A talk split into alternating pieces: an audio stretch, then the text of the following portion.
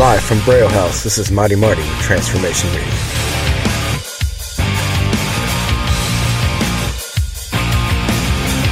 Every day is a new day. I'm thankful for every breath I take. I won't take it for granted. So I learn from my mistakes.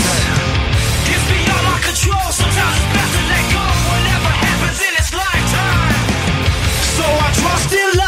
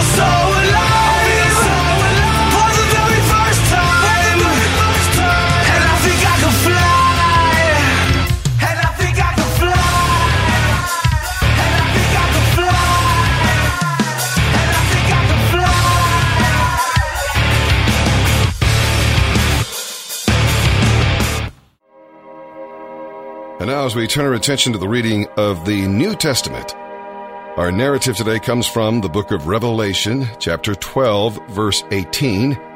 We'll read through chapter 13, verse 18. We'll read about the beast today. Now, this beast was initially identified with Rome because the Roman Empire, in its early days, encouraged an evil lifestyle, persecuted believers, and opposed God and his followers. But the beast also symbolizes the Antichrist, not Satan, but someone under Satan's power and control. Now, this Antichrist looks like a combination of the four beasts that Daniel saw centuries earlier in his vision. As the dragon is in opposition to God, so the beast from the sea is against Christ and may be seen as Satan's false Messiah. Now, the early Roman Empire was strong and also anti-Christ, or against Christ's standards. Uh, many other individual powers throughout history have been anti-Christ. Many Christians believe that Satan's evil will culminate in a final antichrist who will focus all the powers of evil against Jesus Christ and his followers. Now, here in chapter 13, it introduces Satan's, the dragon's two evil accomplices. Number one, the beast out of the sea, and number two, the beast out of the earth. Together, the three evil beings form an unholy trinity in direct opposition to the holy trinity of God the Father, God the Son, God the Holy Spirit. When Satan tempted Jesus in the wilderness, he wanted Jesus to show his power by turning stones into bread. to do miracles by jumping from a high place, and to gain political power by worshiping him. Satan's plan was to rule the world through Jesus, but Jesus refused to do Satan's bidding. Thus, Satan turns to the fearsome beasts described in Revelation. To the beast out of the sea, he gives political power. To the beast out of the earth, he gives power to do miracles. Both beasts work together to capture the control of the whole world. This unholy trinity, the dragon, the beast out of the sea, and the false prophet, unite in a desperate attempt to overthrow God. But their efforts are doomed to failure. Now, because of the beast, the Antichrist is a false Messiah. He'll be a counterfeit of Christ and will even stage a false resurrection. People will follow and worship him because they'll be awed by his power and miracles. He will unite the world under his leadership, and he'll control the world economy. People are impressed by power and follow those who display it forcefully or offer it to their followers. But those who follow the beast will only be fooling themselves. He'll use his power to manipulate others, uh, to point to himself, and to promote evil plans. God, by contrast, uses his infinitely greater power to love and build up. Don't be misled by claims of great miracles or reports about a resurrection or reincarnation of someone claiming to be Christ. Hey, when Jesus returns, he will reveal himself to everyone. There will be no mistaking what's going on. Now, the power given to the beast will be limited by God. He'll allow the beast to exercise authority only for a short time. Even while the beast is in power, God will still be in control. The beast will conquer God's people and rule over them, but he will not be able to harm them spiritually. He will establish worldwide dominance and demand that everyone worship him. And many will worship him, except the true believers, everyone that is except them. Refusal to worship the beast will result in temporary suffering for God's people, but they will be rewarded with eternal life in the end. Now, in this time of persecution, being faithful to Christ could bring imprisonment, even execution. Some believers will be hurt or killed, but all that the beast and his followers will be able to do to believers is harm them physically.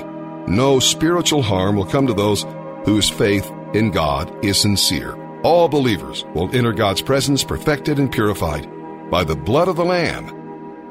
And with that, let's begin our reading today here in the New Testament. December 22nd, the New Testament. Revelation chapter 12 verse 18 through chapter 13 verse 18. Then the dragon took his stand on the shore beside the sea. Then I saw a beast rising out of the sea. It had seven heads and ten horns, with ten crowns on its horns, and written on each head were names that blasphemed God. This beast looked like a leopard but it had the feet of a bear and the mouth of a lion. And the dragon gave the beast his own power and throne and great authority. I saw that one of the heads of the beast seemed wounded beyond recovery, but the fatal wound was healed. The whole world marveled at this miracle and gave allegiance to the beast. They worshipped the dragon for giving the beast such power, and they also worshipped the beast. Who is as great as the beast? They exclaimed. Who is able to fight against him? Then the beast was allowed to speak great blasphemies against God, and he was given authority to do whatever he wanted for 42 months. And he spoke terrible words of blasphemy against God, slandering his name and his dwelling, that is, those who dwell in heaven. And the beast was allowed to wage war against God's holy people and to conquer them and he was given authority to rule over every tribe and people and language and nation. And all the people who belong to this world worshipped the beast. They are the ones whose names were not written in the book of life before the world was made, the book that belongs to the Lamb who was slaughtered. Anyone with ears to hear should listen and understand. Anyone who is destined for prison will be taken to prison. Anyone destined to die by the sword will die by the sword. This means that God's holy people must endure persecution patiently and remain faithful. Then I saw another beast come up out of the earth. He had two horns, like those of a lamb, but he spoke with the voice of a dragon. He exercised all the authority of the first beast, and he required all the earth and its people to worship the first beast whose fatal wound had been healed. He did astounding miracles, even making fire flash down to the earth from the sky while everyone was watching. And with all the miracles he was allowed to perform on behalf of the first beast, he deceived all the people who belonged to this world. He ordered the people to make a great statue of the first beast, who was fatally wounded and then came back to life. He was then permitted to give life to this statue so that it could speak. Then the statue of the beast commanded that anyone refusing to worship it must die. He required everyone, small and great, rich and poor, free and slave, to be given a mark on the right hand or on the forehead, and no one could buy or sell anything without that mark, which was either the name of the beast or the number representing his name. Wisdom is needed here. Let the one with understanding solve the meaning of the number of the beast, for it is the number of a man. His number is 666.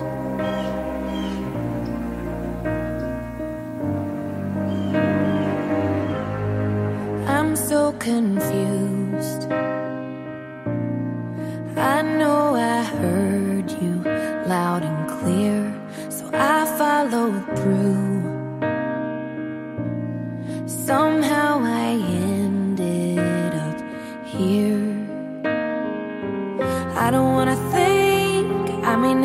understand that my broken heart is a part of your plan. When I try to pray, all I got is hurt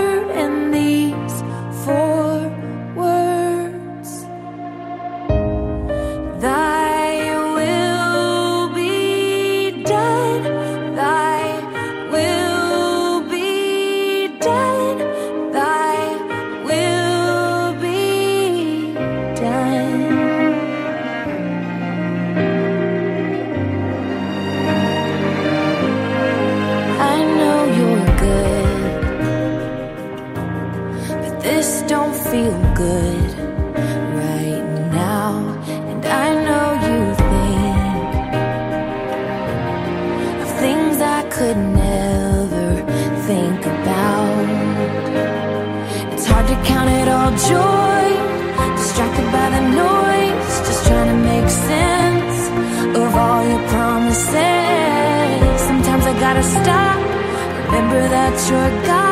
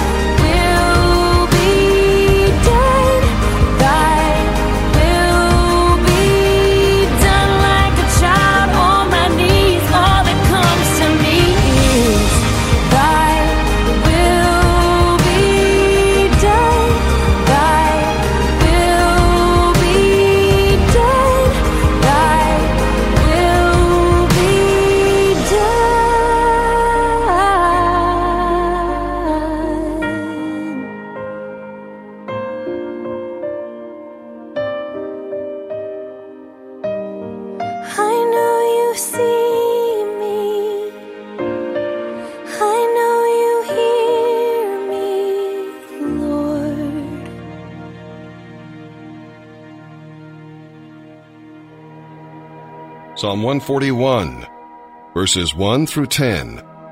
James wrote that the tongue is a flame of fire. It's a whole world of wickedness corrupting your entire body. On the average, a person opens his or her mouth approximately 700 times a day to speak. David, here in the Psalms, wisely asked God to keep him from speaking evil. Well, that's a good prayer for us today.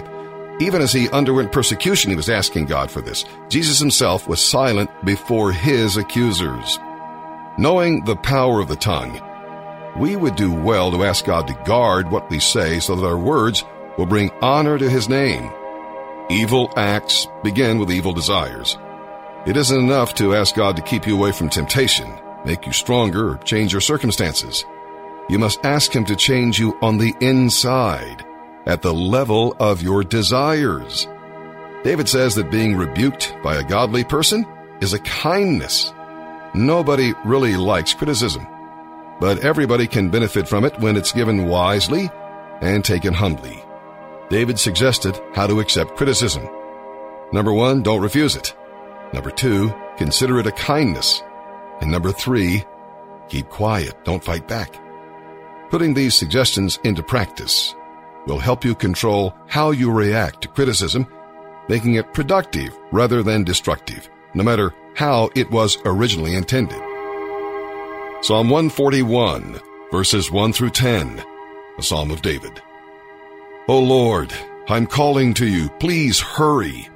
Listen when I cry to you for help.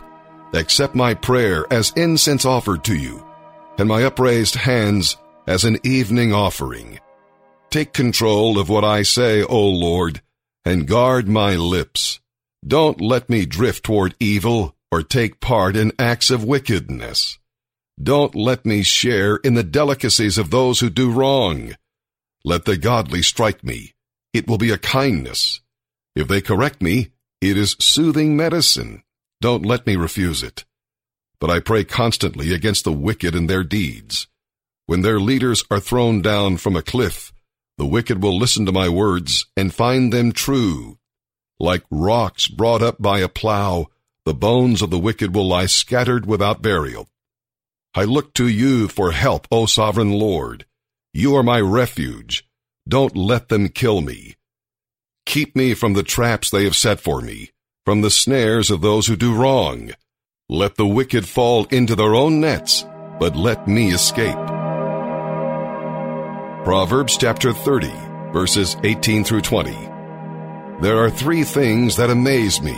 No, four things that I don't understand. How an eagle glides through the sky. How a snake slithers on a rock. How a ship navigates the ocean. How a man loves a woman. An adulterous woman consumes a man, then wipes her mouth and says, What's wrong with that?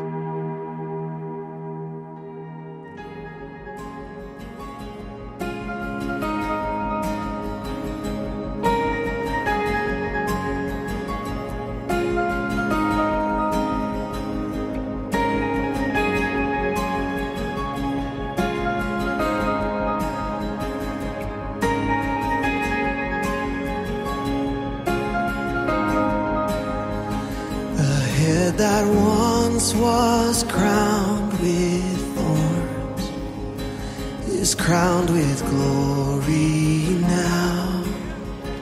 The Savior knelt to wash our feet.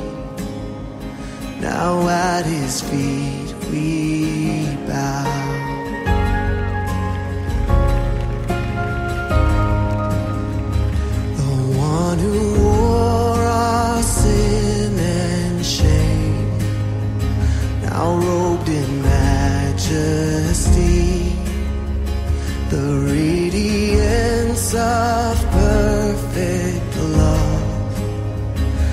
shines for all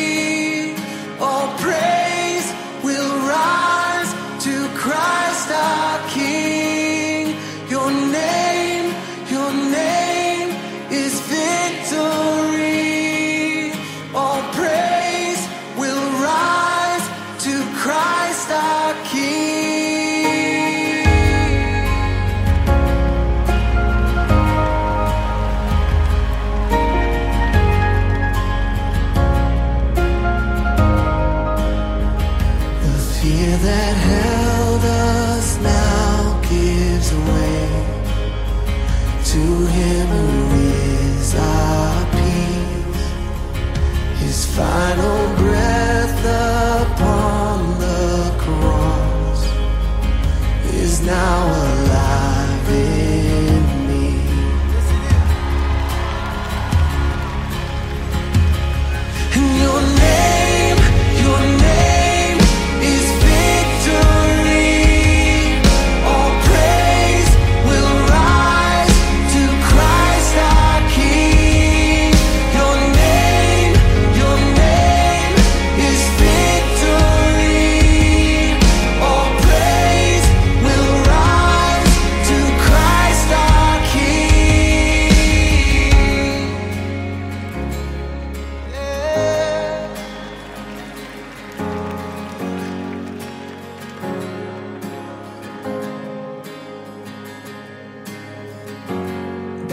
O Spirit, I will rise from the ashes of defeat.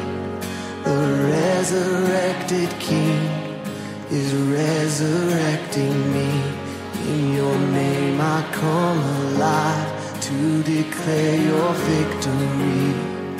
The resurrected King is resurrecting me. By your Spirit I will rise on the ashes of defeat, the resurrected King is resurrecting me.